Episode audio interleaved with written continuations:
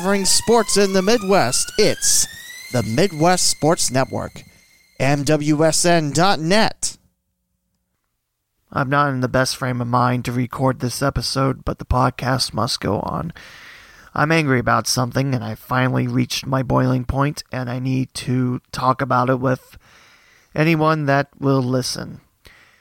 So, you know this podcast covers Cincinnati Dayton, Ohio sports, and it's done that since July 2017. I am upset about local sports radio in Dayton it's not about Cincinnati because every time I listen to sports radio in Cincinnati, it's about something in Cincinnati. Whether I'm going to a football game and I listen to the local host talk about, you know, Cincinnati sports, or where I'm driving home from the game listening to the Tri State football uh, scoreboard show. They do a fantastic job. It's nice to hear something about Cincinnati. In Dayton, we don't have that. So this kind of got underway some last week ago, I believe, where the Outdoor Connection, which if you didn't know, was a show on 980 talking about hunting and fishing and wildlife and everything like that. That's no longer on radio, apparently. It's moved over to Dayton Daily News in written form. So, outside Dayton Dragons baseball, there's nothing local on 980. And, uh, for a sports station, that's. Uh, I don't like that one bit. How can you say you're Dayton sports station when you don't even talk about anything Dayton? It's just national sports talk hosts, just, you know, continuing to talk about most time nothing remotely about sports. And, you know, the times that they do, then they're talking about, you know, the NBA and NFL when it's in season, which it's fine. I get that. I'm not bashing national sports radio. What I'm bashing about here is why isn't there anything local in our local sports market? You know? And the one show on that's sports talk show with a local guest it's uh, it doesn't really talk about Dayton that much. In fact, I've been disappointed with the fact that I've heard virtually nothing about high school football. And most of the time I, you know, change the station within about a minute. Just because, you know, it's often about Ohio State or the Cleveland Browns or bashing the Cincinnati Bengals. And, you know, that's just. No, I, I get it. Those are your teams. But, you know, how about you talk about local sports once in a while? So, I look on my uh, hosting page and I look and see that, uh, well, yes, my average listeners are up. Uh, past week or so, I've had about uh, maybe two listeners. Yeah, I uh, that made me angry. It's just, look, I, I'll be honest. I I've been I've been feeling overwhelmed, angry, anxious, and pretty much all colors of the non happy rainbow for quite some time. The coronavirus quarantine certainly doesn't help matters. But I, I'm. Where is local sports radio gone? And you know what, listeners? We need to get it back. And I think I'm the right man for the job. So if you have any connections on, you know, 980 WONE or 1410 Wing, you know, email people and let them know that, you know, we need local sports back. And I know what you're going to say as a counter rebuttal, but, uh, you know, we have a great high school sports scene in Dayton, Ohio. And yes, there's, you know, no Dayton Flyers or Wright State Raiders or any colleges going on around the area, with the exception of uh, Indiana University East. Their women's soccer team got their season underway, and volleyball started about last week. But yeah, I mean, with high school football, with the whole picture of hey, everyone that didn't opt out of the playoffs are in the playoffs, and For a lot of teams, that's their first trip to the playoffs. Like in Cincinnati, uh, Hughes, Hughes and the Big Red, that's their first trip to the playoffs. I know from my hometown, Twin Valley South, it'll be their second time in the playoffs, and we'll talk a little bit more about that when we reach uh, high school football scores. Because yes, we will have a normal episode. I promise. I'm just, uh, I just need to get this off my chest. I, I've been doing this podcast for over three years now, and this is the fourth year that I've been doing said podcast. And, uh, you know, it's time to embrace that there is local sports going on somewhere. And I, I, I wish that people would, you know, give this podcast a shot and subscribe and everything. So, you know, reach out to your local sports stations and let them know that local needs to be back on the map. And, you know, listen to this podcast. If if I don't get into local stations, that's fine. I've have I haven't gotten into local stations for over ten years now since graduating, but uh, we won't talk about that. What I'm saying is, for a great sports market like Dayton, we need to have a local sports show that talks about Dayton. So that's what's been bugging me. And if you could let people know that, you know, this podcast exists, that would be fantastic because, you know, I appreciate the listeners and people that tune in. So, you know, either contact your sports stations in town, let them know that local sports needs to be back on the menu, or let people know that this podcast exists. Thank you. And I think that'll do it for getting that off my chest. And we will go ahead and go on to local football scores in Dayton, Cincinnati, Columbus, East Central and Southeastern Indiana, and Northern Kentucky. And no, this voice isn't, uh, it's not for, you know, the angry, you know, ness of the previous rant. But it's just, you know, I don't feel well either. So there's that. But um, thank you for listening to my rant. I don't like using this podcast as a puff piece. Like, well, today I had a piece of toast and, you know, that type of stuff. I don't like that in podcasts. And to me, who cares? So that's why I stick with local sports. So it's been a very exciting week as we enter week six. Week five has a lot of uh, great results, but we do have playoff brackets to talk about, and we will talk about that in a little bit. But first, we'll start with week five scores in Southwest Ohio, and we'll begin with the Cross County Conference, and Twin Valley South falls to Fort Loramie homecoming week and West Alex 64 0 Redskins. And for the Ever Panthers up the road on 503, the Tri County North Panthers fall to Covington 26 0. Tri Village shuts out Mississinewa Valley 58 0. With Fort Loramie and Tri Village's wins, they will be playing for the CCC title. Both teams are 5 0. You know, talking about Tri Village, not to take anything away from Fort Loramie, but considering that it started only a couple years ago, Tri Village's football squad, it's amazing how the Patriots have really you know, turn around. And, well, I, I shouldn't even say turn around. That's not the right phrase.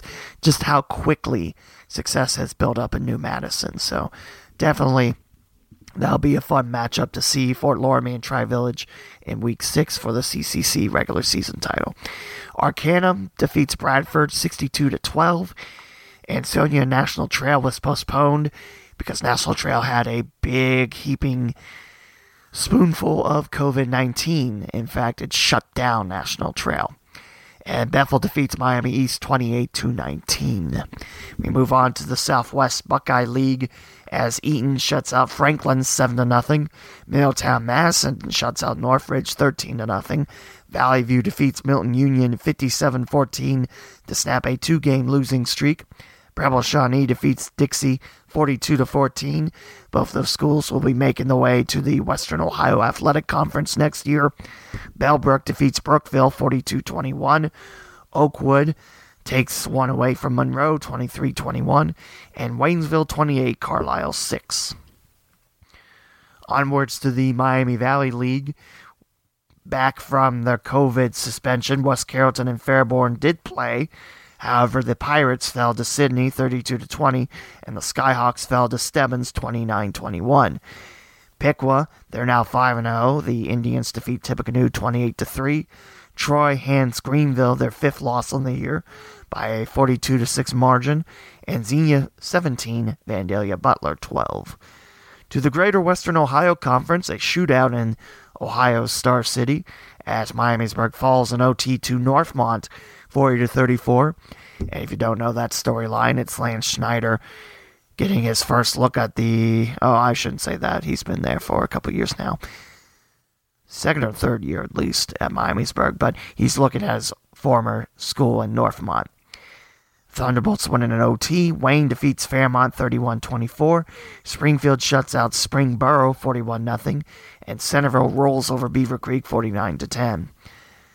Up to the Central Buckeye Conference, we have North Union taking down Urbana 50 to 7. Jonathan Alder defeating Springfield Shawnee 38 31. Tecumseh 28, Kenton Ridge 10. Graham 5 0 on the year, and they survive an OT against Indian Lake 28 27. Great year for Graham. Benjamin Logan takes down Northwestern 47 14, and London 50, Bellefontaine 14.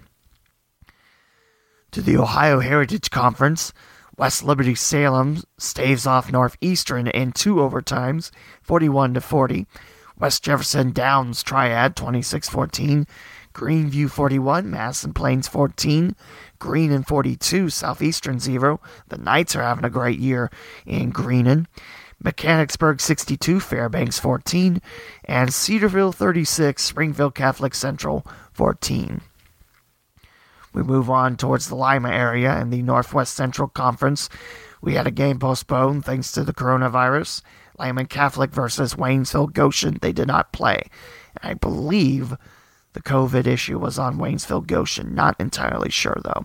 But we do have Lima Perry winning their fifth game by defeating Hardin Norvin 66 13. Riverside rolls over Upper Scioto Valley 46 0. Marion Elgin defeats Ridgedale 52 21. And Ridgemont edges out Crestline 36 35. To the Western Buckeye League, St. Mary's a field goal better over Lima Shawnee 10 7. Ottawa Glandorf knocks off Van Wert 35 34. I believe that's the first loss for Van Wert on the season. Celina 28, Lima Bath 21, Wapakoneta 21, Kenton 20, and Elida 16, Defiance 6. And to the Midwest Athletic Conference we go as Coldwater rolls over Delphos St. John's 57 to 13. Two shutout victories in a row. Marion Local defeats Minster 28 0. And incidentally, Marion Local won last week 28 to nothing. St. Henry 29, Parkway 0. Versailles 49, Fort Recovery 28. And New Bremen 38, Anna 7. Heading back down to the Dayton area for Dayton City League action. Belmont defeats Ponitz Tech 56 to 12. Trotwood Masson rolls over Thurgood Marshall 38 to 8. In the Thursday night affair, Dunbar goes to 2 0 on the year by shutting out Meadowdale 60 to nothing. We move on to the Cincinnati Metro Athletic Conference. I mentioned Hughes. They will make the playoffs for the first time ever in school history. They took down Woodward on a Saturday afternoon, 42 to nothing. Schroeder shuts out Gamble Montessori, 28 nothing. Taft defeats Western Hills, 36 0. Withrow, 59, Aiken 0 and Clark Montessori 50, Riverview East Academy 8. And now, between Cincinnati and Dayton, it's the Greater Catholic League as Alter hands McNicholas their first loss in the year. Knights 28, Rockets 7. Hamilton Badin goes to 5 0 on the year by defeating Carroll 34 0. Chaminade Julian defeats Fenwick 41 19. And St. Xavier 43, Moeller 14. We have the elder score later as they took on Indianapolis Cathedral, but now to the Cincinnati Hills League. Wyoming 63, Finneytown 7. Shelby Dermer shared, I believe he wrote it, but he shared on social media an article about how Wyoming has done so well in the regular season the past few years, and it's it's always amazing to me to see the amount of success for any school to have. So definitely the Cowboys, they've been keeping it up, and they will battle Taylor tonight. Madeira 44, Deer Park 0, Indian Hill 60, Taylor 6, and Mariemont 25, Reading 20. To the Greater Miami Conference we go. I had the call of Princeton hosting Middletown, and what started off as an absolute dogfight on the turf. Princeton wins it 56 to 24. Lakota West had their game at Oak Hills postponed thanks to COVID 19. It is on Oak Hills side, meaning the Highlanders won't get a game until the first week of the playoffs. And spoilers, they're at Princeton next week to start postseason play. Colerain 21, Sycamore 7, Lakota East they win two in a row by knocking off Fairfield 23 20 and Hamilton 12, Mason 7. For the Big Blue, that's their first win over Mason in 10 years. And also gives the Comets their first conference loss. So for the GMC crown, if Mason can knock off Lakota West at Lakota West, then if Princeton takes care of business at Fairfield tonight, that's the first GMC crown for Princeton since 2003. And then Mason, Lakota West would get parts of it as well. So, very interesting to see, you know, the GMC race heading to week six. I can't believe it's already the end of the regular season, but definitely enjoying the ride. Now to the Eastern Cincinnati Conference. Loveland's game will be talked about later. But Turpin defeats Lebanon 40 to 29. The Spartans are undefeated in ECC play, and they'll take on Winton Woods tonight. As the Warriors are also 5 0 by knocking down Anderson 48 to 13. Now Winton Woods is 4 0 in league play. Their first game against Kings was wiped out week one. They took on Edgewood in a non conference tilt. But definitely looking forward to seeing the Warriors and Spartans play. Also, Milford down 20 to 7 at the half at Little Miami. They roar back and score a 55 on the scoreboard to knock off Little Miami 55 26. To the Southern Buckeye Athletic and Academic Conference as Bethel Tate defeats Williamsburg 35 7.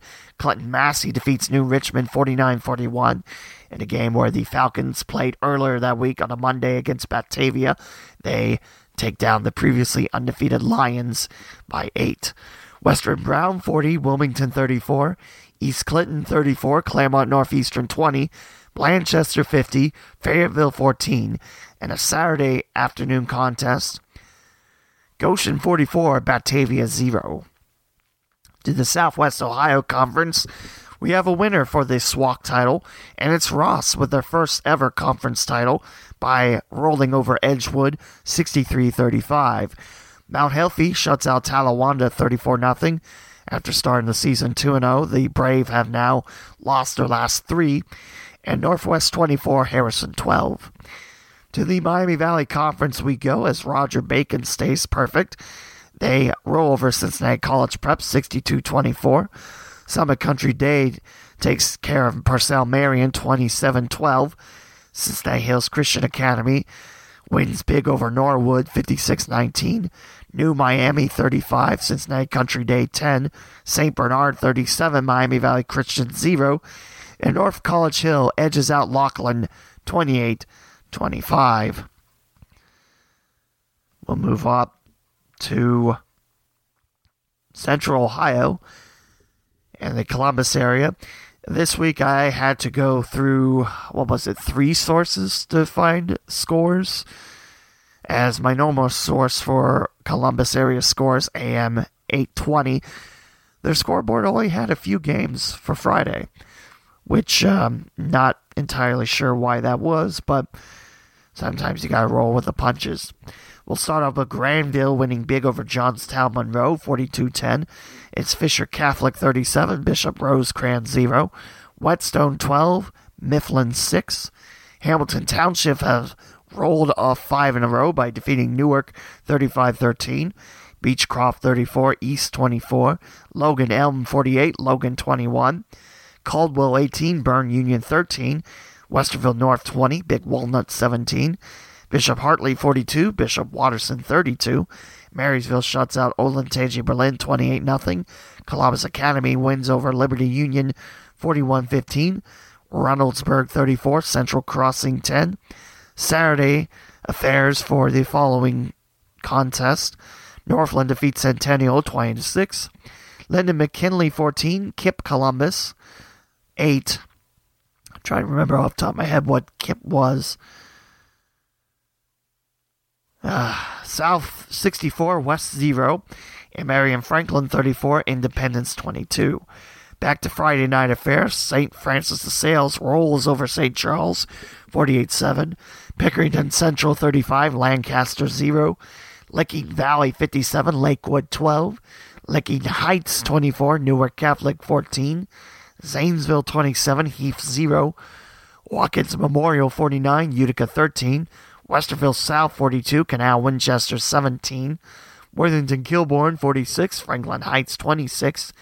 Hilliard Darby 35, Thomas Worthington 14. Olentangy Liberty 45, Hilliard Davidson 7. Dublin Coffman 24, Upper Arlington 14. Olentangy Orange 37, Hilliard Bradley 34. Pickerington North 56, New Albany 21. Gahanna Lincoln 41, Grove City 0. Westerville Central 56, Westland 7. Dublin Jerome 27, Olentangy 16. Groveport at Newark was canceled thanks to COVID. Worthington Christian 31, Fairfield Christian 0. Harvest Prep 46, Bexley 20. Buckeye Valley, they snap a 35 game losing streak to Grandview Heights 50 to 7. Bloom Carroll 36, Fairfield Union 7. Circleville was supposed to be at Teays Valley, but that got canceled. And Teays Valley ended up hosting Kings. More on that score in a little bit. Also, Amanda Clear Creek was supposed to be at Hamilton Township, but that got canceled as well. East Knox 56, Mount Gilead 7, Centerburg 35, Cardington 6, Danville 29, Highland 6, Northmor 34, Fredericktown 13, Mount Vernon 30, Madison Comprehensive 26, River Valley 41, Marion Harding 7, Grove City Christian 13, Miller 6, Shenandoah 44, Northridge 19, and Clear Fork 35, Marion Pleasant 14. Now to the non conference tilts as Troy Christian defeats Dayton Christian 28 7. Elder rolls over Walnut Hills 35 7. I think I mentioned Elder was supposed to take on Indianapolis Cathedral. I'm sorry, that's this week, or tonight rather. LaSalle took on Indianapolis Cathedral, and the Lancers fell short 37 28. Kings 41, Teays Valley 10, and Loveland snaps a long losing streak to Holmes in Kentucky 48 to 14. I believe they were supposed to take on West Clermont, but they are out until next week, I believe. Now we move on to the Hoosier State, with Richmond picking up their first win of the year over Logansport, 30 to 24, on homecoming night for the Red Devils. Onwards to the Tri Eastern Conference as Centerville rolls over Northeastern 63 14, Knightstown 28, Lincoln 20. Be nice if my computer cooperate with me today. Union City 9 and Union County 7. Tri 26, Winchester 0.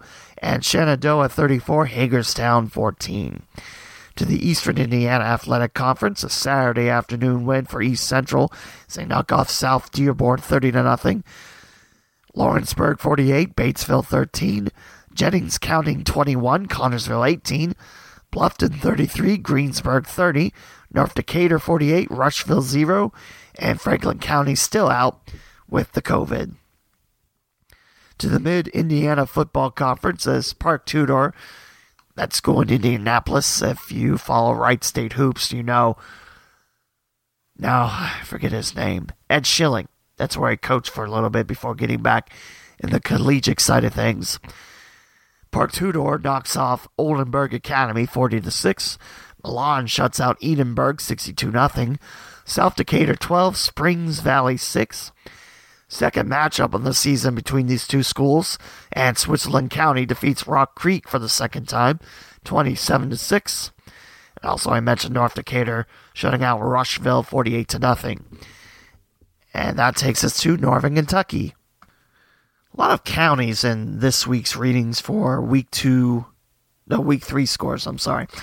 But we start off with Conner shutting out Boone County 40 to nothing. Dayton, Kentucky shutting out Bracken County, make it winning over Bracken County 30 to 8. Newport Catholic Central defeats Newport 17 to 14. Nicholas County defeats Ludlow 38-16. Rowan County defeats Scott 53 to 30. Mason County 47, Pendleton County 14. Rossert 35, Holy Cross 7. Johnson Central 47, Simon Kenton 17. Walton Verona rolls over Gallatin County 34 to 8. Covington Catholic continues to roll. They shut out Cooper 47 0. It's Beechwood 35, Ryle 14. Dixie Heights picks up their first win of the year by taking down Madison Central 26 14. Lloyd 54, Bellevue 0. Boyle County 46, Highland 7, and Oldham County. That's a name from the past. I'm talking about when I broadcast the Kentucky High School Hockey Tournament. Oldham County takes down Campbell County 17 14. A college score for you as Cincinnati takes down Army West Point 24 to 10. And NFL scores, we'll talk a little bit more on the Bengals tie with the Eagles 23 23. Second time in this millennium that the two teams have tied. You have to go back to 2008 when the Bengals tied with Eagles 13 13. Browns took down the Washington Football Club 34 to 20. Colts defeat the New York Jets 36 7. And the Steelers 28, the Texans 21 to wrap up this episode's football scores. And we'll step aside and take a drink of water. And we'll talk about the high school football playoffs starting next week in Ohio. And plus, the Reds in the playoffs and that Bengals tie. This is your source of local Cincinnati and Dayton sports, the Cincinnati and Dayton Sports Podcast. We'll be back in just a moment. Hey, listeners, thank you for being supporters of the Cincinnati and Dayton Sports Podcast. Now, what if you wanted to show your support with merchandise? Well, that's possible thanks to Redbubble. Do you like stickers? Sure, you do. What about phone cases, travel mugs, pins, drawstring bags, and even wall clocks? You need to check out redbubble.com. I myself have purchased stickers and a phone case from Redbubble, and they are great quality. What better way to show your support for this podcast by rocking a sticker on your laptop or rocking a brand new case with the podcast logo? There's a lot more to choose from at the Redbubble shop, such as greeting cards, mask for the coronavirus pandemic, zipper pouches, backpacks, water bottles, and even phone and iPad cases. You can search for the Cincinnati and Dayton Sports Podcast on redbubble.com or find the direct shop link at cindaypod.com. Redbubble.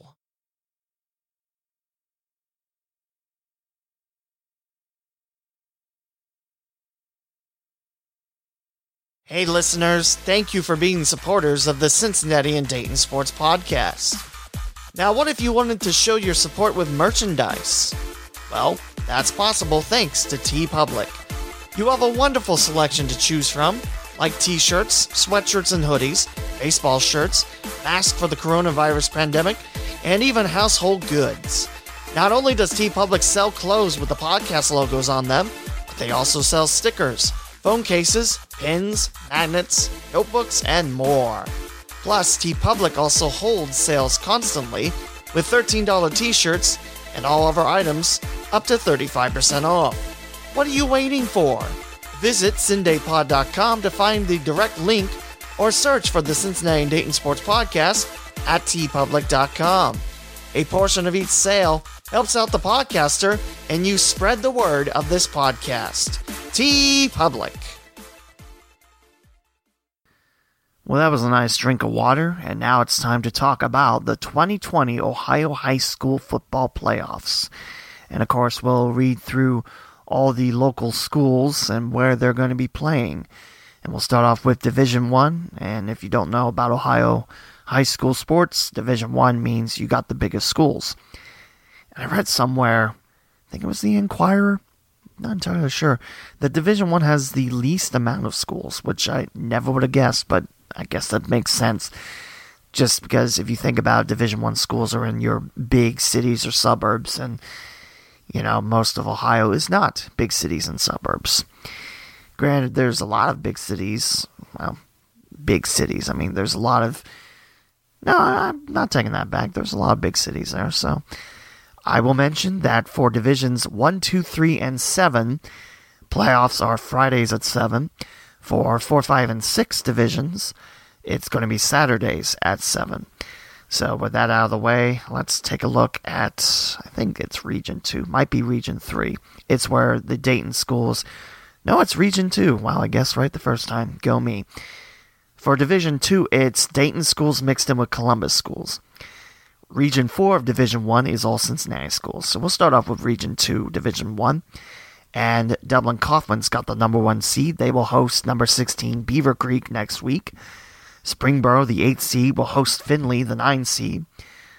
Reminds me of that hockey broadcast I did early in 2020 when I thought everything was going to go well this year. And then the coronavirus hit. And yeah. But yeah, Springboro hosts Findlay. Olentangy Liberty, the fourth seed, will host Miamisburg, the 13th seed. Perrysburg, the number five seed, will host Kettering Fairmont. I shudder to think that's Toledo area. I shudder to think how long that trip is. The one time we made it to Toledo for Centerville Elks hockey, it took about three hours. So, Northmont, the number two seed, will host number 15 Middletown. That should be a pretty fun contest. Marysville, the seventh seed, will host number 10 Dublin Jerome. Number 3 Springfield gets Toledo Whitmer in Clark County. And number 6 Wayne gets number 11 Centerville at Wayne. I'm trying to think, did Centerville win that or did Wayne come back and win that? It's only been a couple weeks. I could go back and listen to that podcast episode. But hey, another helping of probably the greatest rivalry in Dayton. What more can you expect out of that? So, how it works in the brackets after you win your first round, whoever's the higher seed gets to host that next game. And then you get to state semis on Friday, November 6th. Again, all these games will be Fridays at 7 for Division 1. Just curious, gonna take a quick peek at Region 3, because normally I thought that's where the Dayton schools were. Matched in with the Columbus schools.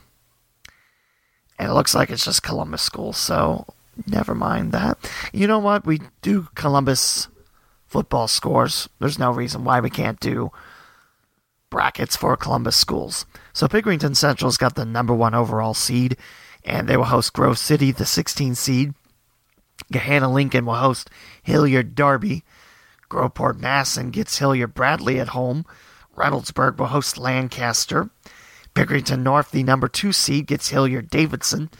Westerville North will host New Albany, and Westerville Central gets Central Crossing. And Olentangy Orange, the sixth seed, gets Upper Arlington. Man, that last one sounds like a good hockey battle, but hey, this is football season, not quite hockey season yet. Now for Region 4, I already had it open. Why'd I open it again? I don't know. Lakota West has the overall number one seed, and rightfully so. I mean, they've only given up 20 points the whole year. Yes, it's unfortunate they didn't find an opponent last week, but still, it's a very good Firebird squad, and they'll get West Clermont, who will be coming off a two week COVID suspension. Lakota East has the number eight seed. They'll get Sycamore in town. Mason will host Lebanon. Colerain has Milford flying in, and a Battle of the Birds.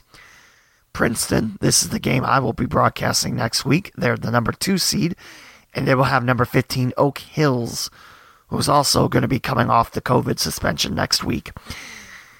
And what's nice about this is for Princeton, if they win throughout their next away game, won't be until the 30th if Lakota West wins out. Now, if Lakota West is upset any time before that game, then you know, Princeton should host it. But then again, that's a few games away. But Princeton has Oak Hills. Elder will host Fairfield. St. X will get Walnut Hills closing in.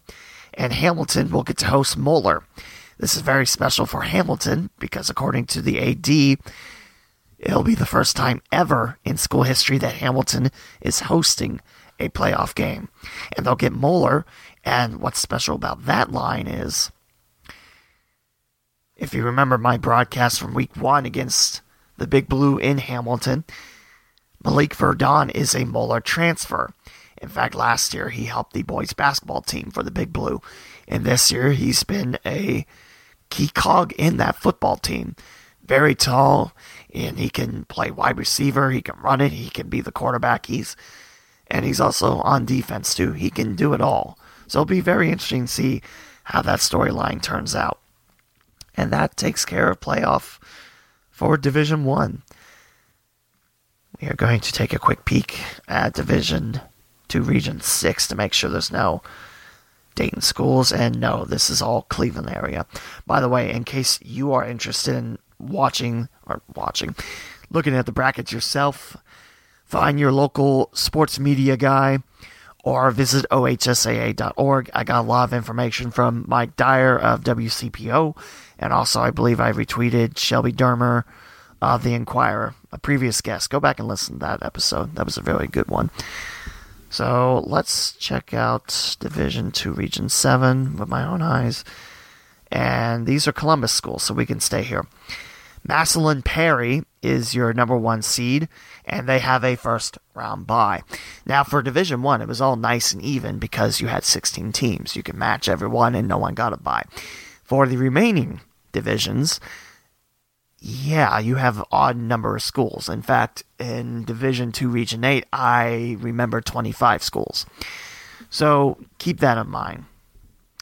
So Mount Vernon, the 16 seed, gets number 17 Canal Winchester. Winner that takes on number 1 Massillon Perry. Dublin Scioto, Scioto rather, the number 8 seed gets Columbus Mifflin. And Big Walnut will get to host Logan to the bottom. Olentangy has a first round bye along with Green, the four and five seeds.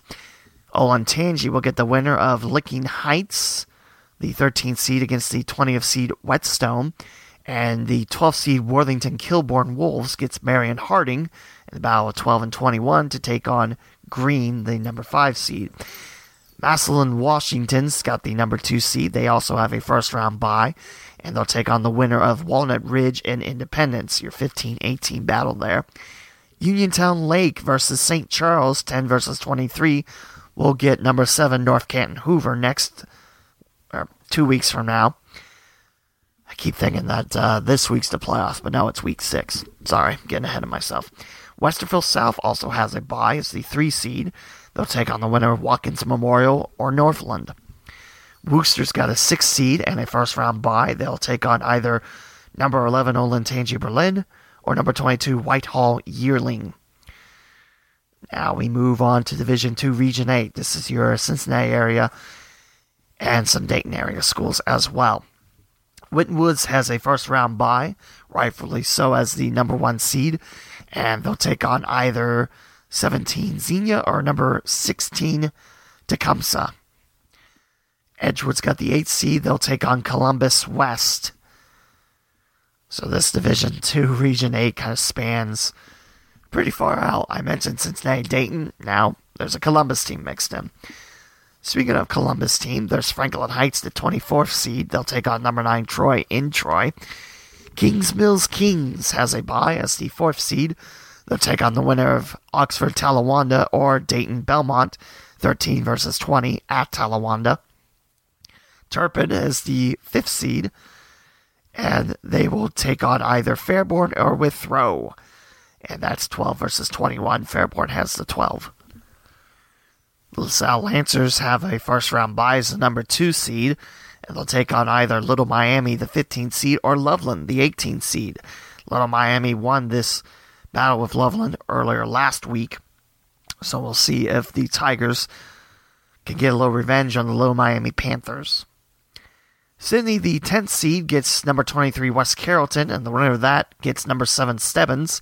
Stebbins has a bye as the 7th seed. Piqua got a first round bye as the 3 seed. They'll take on either number 14 Harrison or number 19 Lima Senior. In Teays Valley, the 11th seed takes on Briggs, and the winner of that heads down to Cincinnati take on the Anderson Redskins as the 6th seed. Time for Division 3. We'll check out Region 11. This is the region that Bellbrook was in last year, which is mostly Columbus, but some Dayton. And speaking of Dayton, here's Wilmington, the 16th seed. They'll get Marietta. Man, that sounds like an Ohio Athletic Conference battle. But I tell you, it's high school as the Hurricane will take on Marietta in Wilmington. And the winner of that gets number one St. Francis de Sales at St. Francis de Sales. A first round bye for both Granville and Eastmoor Academy, 8 and 9. They'll play in Granville after having the week off. And Jonathan Alder, the number 4 seed, they have a first round bye. They'll take on either Zanesville or Buckeye Valley, your 13 20 battle there. The London Red Raiders also have a first round bye in Division 3 Region 11. And the Red Raiders either get Chillicothe or Miami Trace, 12 versus 21. Bishop Hartley's got a first round bye as the number 2 seed. And waiting for the Hawks will either be Western Brown or the Plains Athens. Which I always thought the high school was called the Plains, not Athens, but there you go. And yes, that's Joe Burrow's high school. And yes, if I haven't mentioned it on this podcast yet,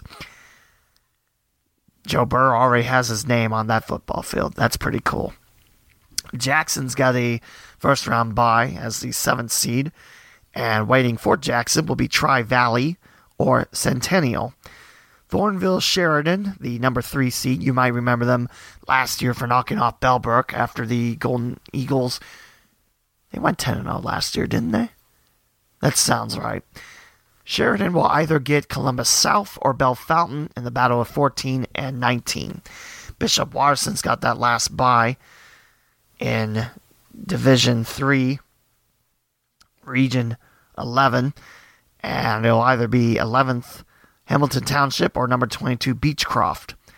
So that's Division 3 Region 12 uh, 11. This is Region 12 coming up. And Bellbrook has the overall number 1 seed, so they moved down a region. Wonder why that is. Anyway, Bellbrook is the number 1 seed in Division 3 Region 12 and waiting the Golden Eagles will either be the Eagles of Chaminade Julienne or the Knights of Northwest, and that'll be played at Roger Glass Stadium next week. St. Mary's Memorial's got the 8th seed. They'll take on Greenville at the 25th seed. Franklin and the Wildcats will host Vandalia Butler in the battle 9 versus 24. I should try to clarify in case I mumbled a little bit. It's Greenville, the 25th seed, against St. Mary's. I thought I said Greenville, but I am, you know. There we go. New Richmond, the number four seed, they have a first round bye, and they'll either take on Hughes or Goshen. Like I mentioned, for Hughes, their first ever trip to the playoffs. And this will be played at Hughes, possibly at Stargel Stadium, maybe at another field part of the Cincinnati Public Schools family. But Hughes will get a home playoff game. Hamilton Ross has the number five seed, the Southwest Ohio Conference regular season champs. They'll take on either Elida or Monroe. Elida's got the 12th seed. Monroe will be visiting Elida as the 21st seed. Hamilton Badin has the number two seed. Wonderful season for the Rams. And they'll either get number 15 Lima Shawnee or number 18 Wapakoneta. Been a rough year for Wapakoneta. I forget what week that was, where they had 11 starters out with the COVID. But yeah, Lima Shawnee will host Wapakoneta next week. Tippecanoe, the number 7 seed, gets number 26 Ponitz. Mount Healthy, the number 10 seed, will host Bishop Fenwick, the 23rd seed. Drama Masson gets a first round bye as the 3 seed, and they'll take on either Celina or Carroll. Carroll will be visiting Celina. And Dunbar, the 11th seed, will take on number 22 Aiken, the battle of Cincinnati and Dayton. And the winner gets number 6 Kettering Archbishop Alter. That closes out Division 3. I want to say most local schools in Division 4 are in Region 16. That's always a fun division to talk about. Well, I'm looking at Region 15 to make sure I'm not making a fool of myself. There are a couple schools that we do cover. A lot of these aren't local. By local, I mean Columbus area, but why not? We'll talk about the one. St. Clairsville has the number one seed in Division 4, Region 15, by the way. They get Riverview or Sparta Highland. Circleville, the Tigers having a tough year. They'll take on John Glenn at Marysville. It says Maysville High School. So, is there a Maysville? is that just mistyped as Marysville? I'm not sure. You can always see the site and contact info. In Zanesville, so and Marysville is its own thing. So they'll play at the MAC. That's a cool stadium name. So Circleville gets John Glenn, and the winner of that gets the winner of Warren and Columbus East. I saw Logan Elm a little bit lower in this bracket. We'll skip around a little bit. Maysville, okay, so Maysville is a school in Zanesville. I apologize. They'll take on Duncan Falls Philo. And they're part of the Ohio football helmet contest a while back. And the winner of that gets Byesville Meadowbrook waiting for him. Logan Elm was further down. They have a first round game at Logan Elm against Lakewood, about 15 and 18. whenever that takes on number two Licking Valley. Fairfield Union has Heath at Heath, and Linden McKinley's the 23rd seed. They'll be at Cambridge, the 10th seed. And Bloom Carroll's got a first round bye, as is Marion Franklin, 3 and 6. Bloom Carroll will take on Indian Valley or Indian Creek. For Indian Valley, they're from Naughton, Not Hutton. Naughton Hutton? I think that's how you say that. And Indian Creek's from Wintersville. What are those two cities in Ohio? I don't know. And Carrollton, the 11th seed, will take on Bexley, and then that'll be who Marion Franklin takes on at Marion Franklin. Carrollton's pretty far out. It's, you know, I mean, technically, yes, it's, uh, you know, east of West Carrollton, but there you go. So now we talk about Division 4, Region 16, and Clinton Massie's got the number one seed overall.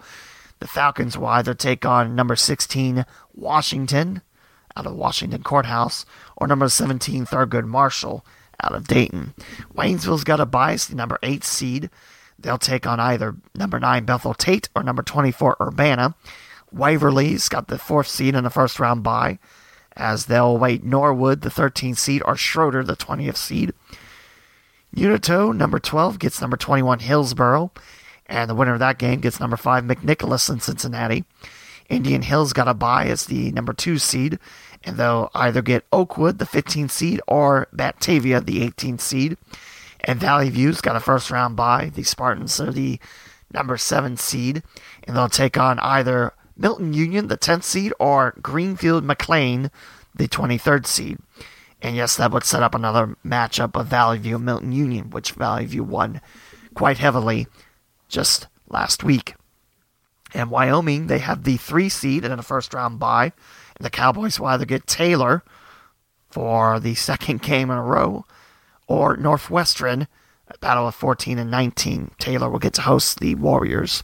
And Graham, as the sixth seed, gets a first round bye. They'll either get number 11 Eaton or number 22 Northridge. And that takes care of Division 4, Region 16. I went to Valley View, and yeah, that's a pretty hectic region, and Valley View seemed to do quite well in that. Onwards to Division 5, Remember, we're getting into Saturday games for Division 4. That's Saturday games. Division 5 and 6 have Saturday games. Once we get to Division 7, we're back to Friday games. Sorry for not mentioning that earlier, but here is Region 20. And Roger Bacon has a first round bye as the top seed. And they'll either get Summit Country Day again as the 16th seed or Carlisle, the 17th seed. Greenon's got a bye as the 8th seed and they'll take on either Taft or Meadowdale. Versailles has a bye. They'll take on Preble Shawnee or Clermont Northeastern. Cincinnati Hills Christian Academy, the five seed, gets either Madeira or Bethel in the battle of 12 and 21. Bethel's got to make the trip to Madeira. Blanchester, the number two seed, gets either Madison Plains or East Clinton, the battle of 15 and 18. Madison Plains will host the Astros. Middletown Madison, the 10th seed, gets number 23 Finneytown, and the winner of that moves on to take on number 7 Springfield Shawnee. Brookville's got the 3 seed and a first round bye, and the Blue Devils await North College Hill or Purcell Marian. West Liberty Salem's got the last bye in this division, and the Tigers, the 6th seed, will take on either Mariemont or Reading. It's weird to think that Brookville's in Division 5 and Valley View's in Division 4. Just because Brookville, it's that one village. I mean, hey, they have their own McDonald's. Sorry, I don't know why I felt the need to quote uh, Richie Rich there, but I don't know. I could be totally wrong on that. I mean, Valley View does cover Farmersville and Germantown, so that might be why. How about Division 6, Region 24? For my hometown Twin Valley South Panthers, this will be just the second time ever in school history they will, they will make the playoffs. And we'll start off with that actually because I can. It's my podcast after all. Twin Valley South. Oh, I know who they're playing. I just need to find them. Aren't they in Division 6 or did they get bumped down in Division 7? Because they're not in this one. Joy, I made myself a fool. I'm sorry. But we'll stick with a Preble County team. That'll be National Trail the Blazers, the 16 seed. They'll host Triad as the 17 seed. And the winner of that game gets the Coldwater Cavaliers. 5 and 0, number one seed. Yeah, Coldwater's good. Love reading that story. I shared on social media a while back how Coldwater was the Yellow Jackets start off with, and then they became the Cavaliers. Just interesting to me. Also like the town name Coldwater as well. Fort Recovery and Fairbanks get first round buys, and the 8 and 9 will battle after week 7 at Fort Recovery. West Jefferson has a bye as the number 4 seed, and awaiting the Rough Riders will either be number 13 Anna or number 20 Miami East. Covington's got a bye as the 5 seed. Arcanum or Dixie will be their opponent. Mechanicsburg has a bye as the number two seed, and they'll either get Deer Park or Northeastern. And another first round bye as Greenview will visit Paint Valley out of Bainbridge. Battle of 7 and 10. Winner of that gets the winner of Mechanicsburg slash Deer Park Northeastern. Another first round bye. It's Frankfort Adena, the three seed. Awaiting them will be Parkway or St. Bernard Elmwood Place. And that'll be taking place in Cincinnati. Uh, technically, St. Bernard, it's its own uh, corporation, incorporation. So Parkway will be at St. Bernard. Minster, the 11th seed, will take on Delphos Jefferson, the 22nd seed, and then they'll move on to take on number 6, Allen East. And now we cover Division 7, Region 28. Load that beautiful bracket. And look down. Yeah, Twin Valley South got bumped down to Division 7. I did not remember that. So, my hometown Twin Valley South Panthers are in the playoffs for the second time ever.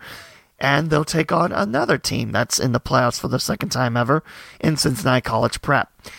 Cincinnati College Prep's got the 13th seed. Twin Valley South has the 20th seed. And this will be at the Cincinnati College Preparatory Academy. Winner of the Lions and Panthers gets number four Tri Village. Sticking with the bottom of the bracket, uh, Riverside, DeGraff Riverside's got the five seed, and they'll take on either Lockland or Manchester. About 12 and 21, Lockland hosting.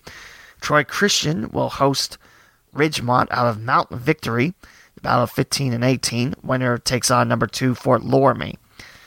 Who did get the number one seed? Marion Local I was going to say, why is Fort Loramie the number two seed? It's like, oh yeah, Marion local. So Fort Loramie's got the first round bye. They'll take on either Troy Christian or Ridgemont. Ansonia and Tri County North get first round buys. And Ansonia will host the Panthers of TCM. New Bremen's got a buy as the number three seed. And awaiting for the Cardinals will either be Lehman Catholic or Southeastern out of South Charleston.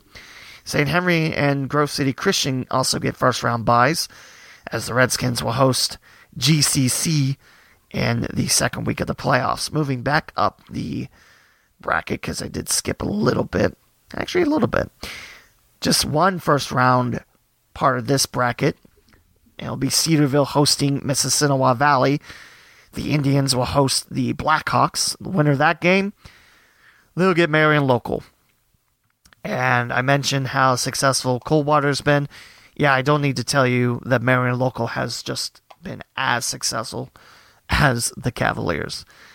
I tell you, someone up north in, in the Upper Valley is just how football and small schools are just so dominant. It's it's a lot of fun to watch. And there is one more matchup I missed. It will be number eight New Miami hosting number nine Fayetteville Perry. And the winner of that game gets either Marion Local or the winner of Cedarville, Mississinawa Valley. So I believe that's covering all the local schools. And that I'll take a quick peek. But yeah, you might not be happy of the fact that all schools get in for the first time ever in Ohio since the computer point system was initiated back in what was it 1972 but for me i i kind of like it. I mean yeah you can say you don't have anything to play for anymore. I mean you might have a solid point. But at the same time i mean it, it's kind of a reward saying hey we have football. Let's celebrate it. So i don't know next year is when the playoffs are supposed to expand of course it was supposed to be this year so now it's every 12 schools in each region of the divisions get into the playoffs, which I like that. I mean, a little more playoffs and a little more fun. So, yeah, that's the playoffs. Again, ohsaa.org or find your sports media personnel, personnel, personality you really like. So, looking at the article from Cincinnati, this is from Scott Springer. There's also a video attached to it. I'm trying to find that point where it said Hughes will be the will be in the playoffs for the first time ever, and just talking about the matchups that uh, I covered earlier on, making sure. Could be Ross and New Richmond if both teams prevail. So that would be a pretty fun, pretty fun matchup. Although there's a picture of New Richmond's uh, football jerseys, the black ones, and it's black numbers, red trim, black jerseys. Again, why does it need to take until 2023 for that rule to take into effect where you can't do that on jerseys? I don't know. I mean, as a broadcaster, I do have to, you know, kind of see who's playing. So, so in case you are wondering if Wyoming and Indian Hill will play in the playoffs. Well, you're to have to wait a while, and you're to have to hope that all your chickens hatch, or whatever that saying is. It won't be until Halloween night if Indian Hill and Wyoming would play. I I'm really interested in seeing it. Lately, Wyoming's offense has been kicking up a notch. Bam. But Indian Hill, I mean, they've been rolling throughout this whole season, so that'll be a fun one to see how the Cowboys' defense works against Indian Hill's offense. There's not really any more storylines that I see that I haven't covered, so that's your high school playoffs, and that won't be until next week. I have the call of Princeton at Fairfield later tonight, so definitely join me for that. It is the same price as a ticket into the game, and you can even save a dollar with the code at the purchase screen. So hopefully you will consider watching that game. So now let's talk about the Reds and the Bengals to close up episode 183. It's been uh, it's been a different episode. I do feel slightly better on talking about it. Like I said, eh, it just it's a little frustrating. You do this podcast and you try to be professional, and it's just, eh, you know, it's just eh. But that's certainly not meant to badmouth anyone. I'm just saying, where's the local sports in our local sports stations? So, the Reds got into the playoffs for the first time since 2013, thanks to that series win in Minnesota but the Reds offense must have stayed put in Minneapolis as the Reds were shut out twice by the Atlanta Braves. First game, I mean, there's not a lot you can fault. I mean, Trevor Bauer went seven and two thirds shutout baseball. The loss was pinned on Archie Bradley, his first, and Minter picked up the win for the Braves. Reds got 11 hits on the day and seemed like they were taking care of Max Fried quite well. But hey, when you don't score runs, you can't win games. So 1 0 Braves in 13 innings. And then yesterday afternoon, the Braves finished the job by taking down the Reds 5 0. Most of those runs happened against the Reds bullpen, but Luis Castillo does suffer the loss, and that knocks the Reds out of the playoffs. You know, I feel like I should be more disappointed in how that turned out. And I, I am slightly disappointed how this season turned out because I thought, you know, the Reds aren't going to sneak on in. They're going to actually kick butt. But, you know, the Reds team that we saw towards the stretch getting to the playoffs, I think that's the team we all counted on. But for what reason, why that didn't happen, you know? It is what it is, I guess. By the way, Ian Anderson, who held the Reds scoreless, he picked up the playoff win. He went six innings, only gave up the two hits, walked two, struck out nine. Castillo struck out seven, walked one, gave up an earned run on six hits. Most of the runs were against, all the runs were against Raisel Iglesias, who went a third of an inning, gave up three earned runs, four total, two hits, walked two, struck out one. Oof. So now it's off season time in Cincinnati.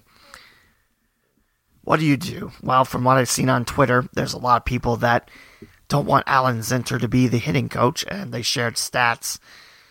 What was it? The Reds hit 212 this year. And with the offense that the Reds signed in the offseason, Castellanos, Moose, uh, and Shogo Akiyama, I mean, yeah, uh, I don't know why 212 happened, you know? It was a shame to see that the hitting wasn't kicking. I mean, pitching staff, Derek Johnson, again, great coach, and definitely want to keep him aboard because I think, you know, starters have been dynamite. Bullpen got better as the year went on, but uh, yeah. I will tell you that the Reds weren't the only team in the NL Central to be swept. Milwaukee had the tough battle against the Los Angeles Dodgers, and LA won both those games. St. Louis currently tied with San Diego 1 1, so they forced game three. And Chicago hosting Miami. Marlins have the first game, supposed to play yesterday, but uh, they called it off because of uh, weather coming in, which, uh, yeah, I'm hoping we have good weather for tonight's football game, but we'll see. It's nice to see uh, Adam Duvall hit that home run. I mean, yeah, it was against the Reds, but I always liked Adam Duvall. So it's nice to see him have a little bit of success with the Reds. I mean, Braves, sorry. In just two hits, Eugenio Suarez had one of them, and Freddie Galvis had the other one. Someone also asked on Twitter what the biggest hole is in the Reds between shortstop and catcher. I think I voted shortstop, but I can also see catcher too. Although I think we have the catcher of the future in Tyler Stephenson, and I think next year will be his year to break out in Cincinnati for real. But we'll see. I mean, we still have Curt Casali and Tucker Barnhart, and I don't know. This offseason is going to be interesting. I say improve the bullpen has to be uh, has to be the first priority. You can make an argument, maybe even upgrade the offense a little more, but I still don't know why we let Jose Iglesias walk. He was a great batter last year, but what can you do? So yeah, that ends the season for the Reds, and they become the first team ever in MLB history to not score a run in playoff history. Crazy thinking, isn't? I know it is, but uh, now it's time to talk about the Bengals, and then we'll sign off for the week. Another tie. You kidding me? you know, I, I was feeling optimistic. I was helping my fiance run uh, Meows in the Dayton Mall. I help volunteer when she needs me to. And uh, by the way, if you're looking to adopt a cat, go there, you know, and say that, you know, Lee sent you. Because that totally matters. But yeah, I was uh, following along on updates and looked like Cincinnati was going to pick up the first win. And nope, Philadelphia tied it up late in the fourth. And then overtime happened. You know, I was following along with the stats and uh, how Philadelphia didn't win an OT is a miracle in my book. And yeah, I know. Who wants to tie in football? Answer uh, the people that, you know, play, you know, football in Europe. I mean, they don't want to tie either, but you know what I mean it's more acceptable for a tie. Whereas, you know, people watching American football is like, why is there ties? I want to cover something in the stats, and it's about Joe Burrow. What was I concerned about? Oh, yeah, him getting shredded by the offensive line, who is no more tougher than a sieve. yeah, offensive line. It needs fixed. It needs it now. Let me tell you about the stats if I can find it. Joe Burrow, 31 of 44, 312 yards, and two touchdowns. No picks. Quarterback ranking of 105.5, which is pretty good. Let me tell you about the rushing game, though. Mixon, it's just Mixon, Mixon that game? 49 yards, 17 rushes. You know, if the running game and the offensive line is going to help Burrow, I'm worried for him.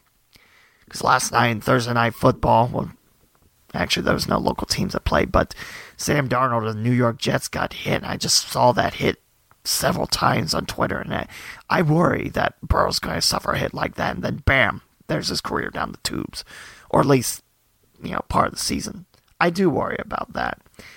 The offensive line is just and I need to see if I can find the stat for sacks because I think I think I remember this. If I'm wrong, I'll correct myself next week. But eight sacks, 18 hits. That's unacceptable. You got to protect Burrow. He's going to be the future of this team. How can you how can he have a future if the offensive line is just like a turnstile. I, I, I don't I don't understand why there wasn't more emphasis on strengthening that offensive line. I don't get it. I honestly don't get that. And it makes me mad every time I see Burrow take a sack like that. There are a couple where he's roaming out of the pocket, and, you know, maybe you shouldn't do that or throw it away. But I'm just talking about the offensive line. I think that's the biggest, you know, downfall of the Bengals. I mean, like I mentioned, I wasn't expecting Super Bowl year this year for Cincinnati, but I wasn't expecting 0-2 and 1 either. It's that offensive line. Eh, and you can make an argument about the defense too. I mean, Cleveland last week, I mean, just shred well, two weeks ago now, sorry, just shredded with their running game. But I just think, you know, we have a great quarterback, and we have a great running back, and we have a pretty good air game. It's just, you know, I, I hope for next year's draft we focus on the offensive line. I want to see it you know, just bully the defense. I want to see an offensive line that can protect Burrow, that can get the running game going. I want to see that because, again, yeah, I know Philadelphia's got a pretty good defense, but 47 yards total. Running game just uh, unacceptable. Let's see. can't I see sacks on here? I don't think I can, but yeah, it's just that offensive line. It just makes me angry to think that, you know, Burrow has already broken the record for yards by a rookie. So what's it going what's it going to take to protect him? You know? So that's just me. I mean, yeah, tie, we didn't lose. Woo, no own 16 team. But at the same time, you know, we had that game in the bag and we blew it late. I know the Eagles fans on the other side, from what I saw on Twitter, they're not happy about the tie either. Because you look at the head coach, Doug Pederson, he's, you know, he's revered as one of the more aggressive coaches in the NFL. And you don't really go for it, no T, when, you know, when everything's on the line, you punt with 17 seconds left. I don't know. It's just, uh, like I said, I'm happy that the Bengals came out without a loss, but at the same time, you know. So, what's up next for Cincinnati and the Bengals? As the Reds are done with the season, FC Cincinnati, we should talk about FC Cincinnati and the crew, shouldn't we? Yeah, we will. It'll be the one and two Jaguars coming in to Cincinnati, and this will be the first game that fans are allowed back into Paul Brown Stadium, which is nice. I mean, I, I still worry about the coronavirus and, you know, and everything like that, but, you know, as we get back towards a little bit of the normal pace of the world, you know, maybe that'll help, you know, because like I said, uh, past few past few months I've been feeling really overwhelmed and, you know, getting back to calling football does help, but at the same time it's just, you know, it's been building up and I had to rant, so yeah. So the Bengals will be back at home. They'll take on the Jaguars. If you remember from the first home game, it was a tough loss that the Chargers came back and won. And speaking of the Chargers, have you been following along with that storyline where Tyrod Taylor was supposed to get painkillers, but yet the doctor punctured his lung? What's that about? That's malpractice if I ever heard of it. Ugh. Ugh. Just, I feel bad for Tyrod Taylor. Granted, I mean, they have the quarterback in the future in Justin Herbert, but still, if that takes away for a long chunk, or maybe even the rest of the season for Tyrod Taylor, I'd I might go after that doctor with a lawsuit or something. Just because, have you really heard of that outside the Chargers? Where someone's getting painkillers and now they have a punctured lung? You're supposed to kill the pain, not give more pain. But I digress. Let's talk about MLS and the Eastern Division standings. It is true the Columbus Crew fell for the second time this year to Toronto FC, but at the same time, still top of the mountain for the Columbus crew. They have a 9 2 and 3 record again for soccer slash football. It's wins, losses, draws. Although it says ties on there, but we go with draws. It sounds fancier, I guess. So the crew have 30 points, and they're two points better than the Philadelphia Union and Toronto FC. I mentioned for the final matches of the regular season, Columbus is on the road nine of those 11, including a trip to Cincinnati. So, yeah, I mean, Caleb Porter's got himself a fantastic crew in Central Ohio. So we'll see if the crew can hold the top mountain.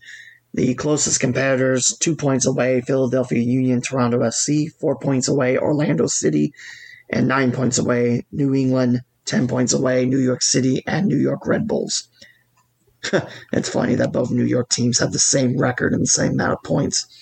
The only thing that's really different, New York City FC's given up six less goals and scored three less, but have a better goal differential.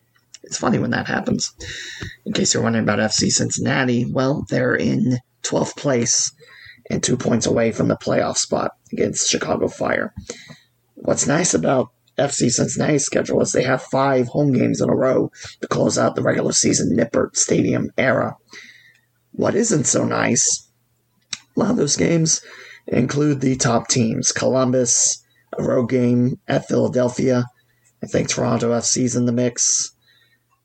So, yeah, I mean, like I said about FC Cincinnati, when they shut teams out, they look impressive, but when it rains goals, it pours.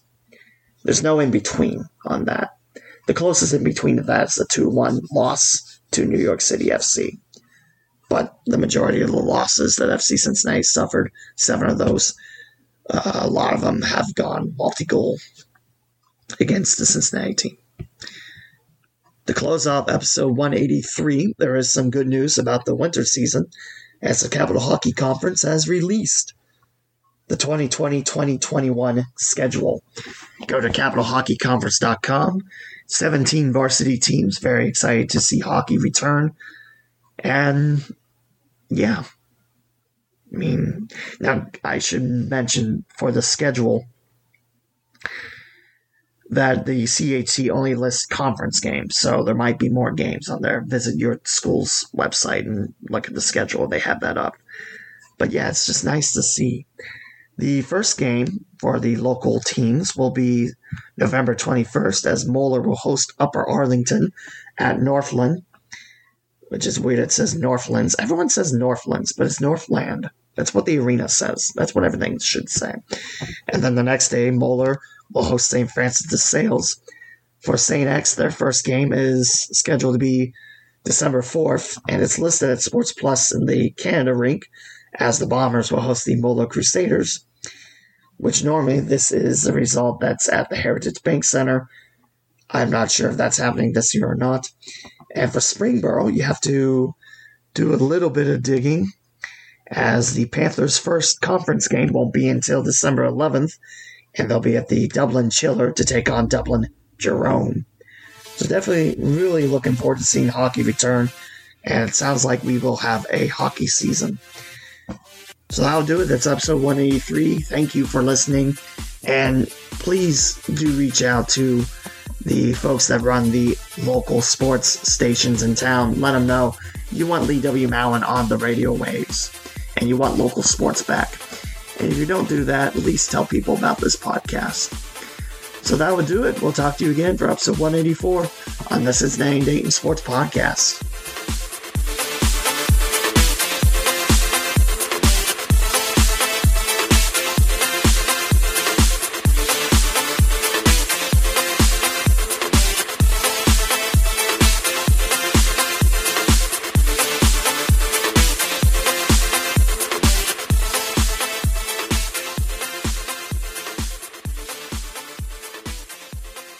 Thank you for listening to this episode of the Cincinnati and Dayton Sports Podcast with Lee W. Mowen.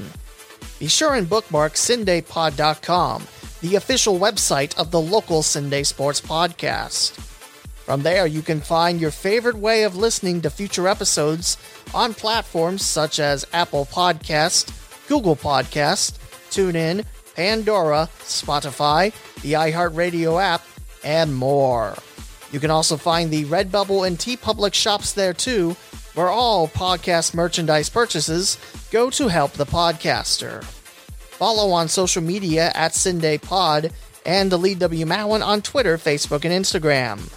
This closing theme was created with the Splash app. This is Lee W. Mowen saying thank you again for listening, and we'll talk more local Cincinnati and Dayton, Ohio sports next time.